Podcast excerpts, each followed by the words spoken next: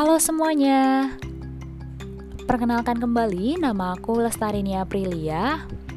Ini adalah podcast kedua aku, aku bisa bilang atau yang pertama. Karena podcast aku yang sebelumnya harus aku hapus karena ada alasan yang tidak bisa aku ceritakan. Dan terima kasih banyak kepada Andrian yang sudah DM di Instagram aku at t y e r e underscore. Sepertinya karena dia sering support aku, podcast ini jadi tercipta. Tanpa berlama-lama lagi, aku ingin bahas nih sesuatu yang temen aku lagi galauin banget akhir-akhir ini.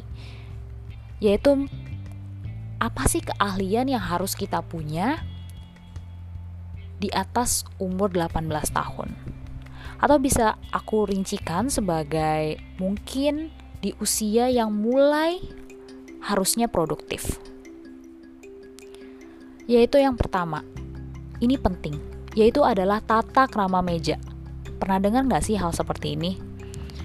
Tata krama meja itu penting karena kenapa? Di usia 18 tahun ke atas, menurut aku udah usia produktif, entah memulai suatu pekerjaan atau memasuki dunia kuliah, sekolah di jenjang yang lebih tinggi lagi dari yang sebelumnya, tata krama meja itu sangat penting teman-teman.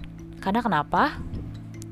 Entah kita melakukan pertemuan bisnis saat makan siang, atau mungkin saat sedang kencan, kita tuh nggak boleh mempermalukan diri kita sendiri dengan tidak mengetahui tata krama meja. Gimana caranya? Aku tidak bisa mencontohkan itu, tapi aku yakin kalian semua bisa mencari hal tersebut. Namun poin pertama dari bahasan aku untuk keahlian yang harus dipelajari di usia produktif adalah tata krama meja. Nah yang kedua, ini gak kalah pentingnya sih, yaitu penghasilan tambahan. Sering banget nih, dan banyak banget di masa pandemi kayak gini, teman-teman aku mulai berdatangan untuk mencari pekerjaan. Di mana hmm, mungkin saat pandemi kayak gini memang cukup sulit karena apabila tidak ada pandemi pun aku rasa sulit. Ini adalah poin terpentingnya di nomor 2, yaitu penghasilan tambahan. Makanya kita itu jangan pernah meletakkan semua telur kita dalam satu keranjang. Kalau peribahasanya gitu ya. Nah, maksudnya apa dari hal tersebut? Aku selalu belajar untuk menciptakan sumber penghasilan yang lain.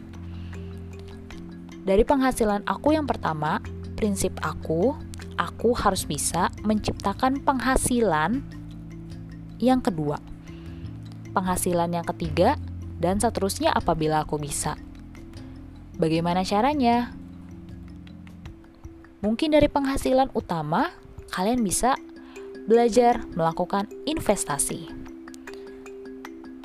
Untuk lebih lanjutnya, aku rasa kalian di sini juga bisa melakukan pencarian untuk lebih dalamnya.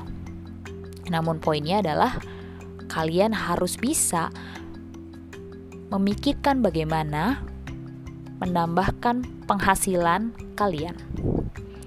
Selain dari penghasilan utama, termasuk juga dari uang jajan orang tua, itu tidak bisa diandalkan.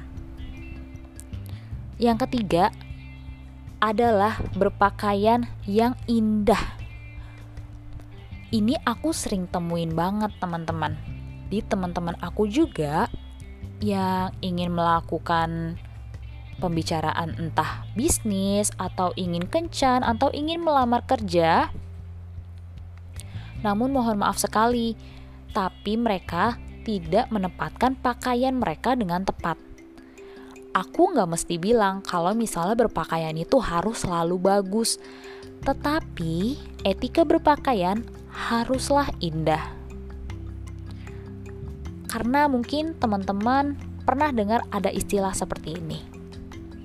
Jangan menilai buku dari sampulnya aja dong. Ya, aku nggak bisa bilang itu hal yang munafik, namun sebagian besar dari kita akan menilai sesuatu dari luarnya. Makanya berpakaian yang indah itu akan menarik kesimpulan pertama seseorang saat melihat kalian. Maka poin nomor tiga adalah berpakaian yang indah. Nomor empat, hmm, aku pernah baca di salah satu video yang ada di Instagram atau di TikTok, aku lupa. Di dalam video tersebut teruraikan kalau misalnya milenial sama generasi Z itu sedikit apatis. Wah, kenapa bisa kayak gitu ya? Aku juga termasuk soalnya. Ternyata memang keterampilan tersebut termasuk di poin nomor 4 yang aku ingin bahas, yaitu adalah keterampilan mendengarkan. Karena begini ya teman-teman, kita hanya punya dua telinga dan satu mulut aja, jadi kita harus mendengarkan dan menggunakan sesuai porsinya.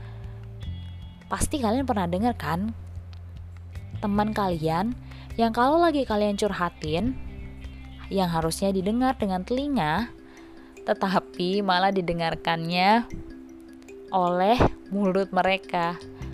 Ini hanyalah peribahasa. Yang dimaksudkan adalah mereka tidak benar-benar mendengarkan keluh kesah kalian. Teman-teman kalian tidak apa-apa, tetapi kalian mendengarkan podcast aku harus belajar mendengarkan. Yang keenam adalah naluri. Mohon maaf, maksud aku adalah yang nomor lima adalah naluri.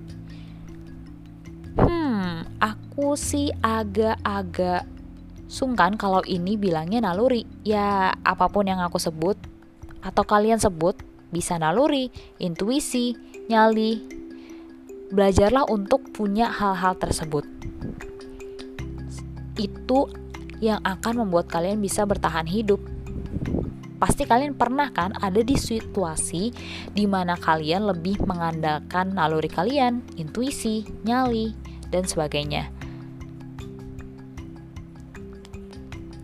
Nah, yang keenam, manajemen uang. Ini adalah hal tersulit menurut aku mungkin 9 banding 9 banding berapa ya untuk menyebutkan hal tersebut saking banyaknya teman-teman aku tuh yang sulit untuk melakukan manajemen terhadap keuangan mereka tapi ini penting serius ini penting banget belajarlah buat nabung dan menginvestasikan makanya poin tersebut ada di poin nomor 2. Karena kenapa? Percaya deh, saat kalian dewasa, saat kalian meranjak usia produktif akan banyak sekali kebutuhan-kebutuhan yang ada di luar planning kalian. Misal kalian ingin pergi liburan dengan budget mungkin 5 juta rupiah. Tapi ternyata saat kalian di perjalanan Mungkin kalian sakit, mungkin kalian mengalami kecelakaan. Aku tidak berharap demikian, namun apabila hal-hal tersebut berupa uang di dalam tabungan kalian bisa sangat diperlukan pada saat-saat urgent tersebut. Ini hal yang aku selalu tekankan juga ke teman-teman aku karena kenapa? Saat ada kejadian yang penting dan kalian tidak punya tabungan, alhasil kalian akan meminjam uang teman kalian itu pun kalau mereka ingin meminjamkan. Nah, nomor tujuh adalah batasi waktu untuk terus-terusan bermain handphone. Mungkin mama kalian atau ayah kalian sering mengucapkan hal-hal tersebut kayak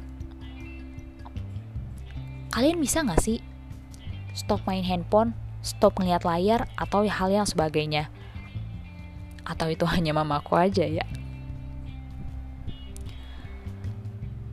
Memang sebenarnya hal tersebut tidak terlalu penting, kecuali memang kalian bekerja di bidang tersebut.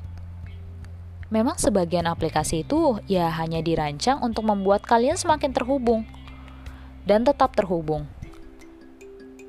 Jadi, kalian punya waktu yang terbatas. Bukan kalian habiskan waktu seluruh sepanjang waktu hanya untuk menatap layar. Serius, ini hal yang menjadi sangat penting menurut aku karena kita juga butuh kehidupan nyata. Kehidupan nyata itu seperti apa? Kalau menurut aku ya belajar new skill, keahlian baru, keterampilan baru. Seperti apa? Dengan cara aku bicara seperti ini di podcast, itu aku mempelajari keahlian baru yaitu keahlian intonasi atau mungkin kalian mempunyai hobi lain, mempunyai kehidupan lain, atau ya mempunyai kesenangan lain, cobalah belajar dan set goal kalian pelan-pelan. Pelan-pelan di sini maksudnya apa? Kalian jangan terlalu terburu-buru apabila goal tersebut belum sesuai dengan keinginan kalian. Semangat! Selanjutnya nomor 8 adalah berdamai dengan kecemasan. Pernah gak sih? Aku rasa pernah. Karena aku sendiri pun masih seperti itu. Yaitu merasakan cemas hampir sedih sekali ya setiap malam. Dalam kurun waktu tertentu. Aku kadang suka berpikir apakah hari esok akan baik-baik saja apakah aku bisa menjalani hari esok yang lebih baik, dan sebagainya. Tetapi, satu teman aku menceritakan hal kalau hanya dengan kecemasan aku tidak bisa merubah apa pun di dunia ini. Jadi seperti ini konsepnya. Jika aku merasa cemas akan sesuatu, aku hanya punya dua solusi mengubah atau menerima. Kalau misalnya dalam bahasa Inggris sih take it or leave it. Ya, memang itu yang terjadi. Memang itu yang harus kita alamin. Saat aku cemas, esok hari tidak punya uang, aku harus ubah hal tersebut atau aku harus terima. Ini adalah hal sulit, namun kita harus tanamkan di mindset kita, menurut aku, di mana aku harus berdamai dengan kecemasan aku sendiri.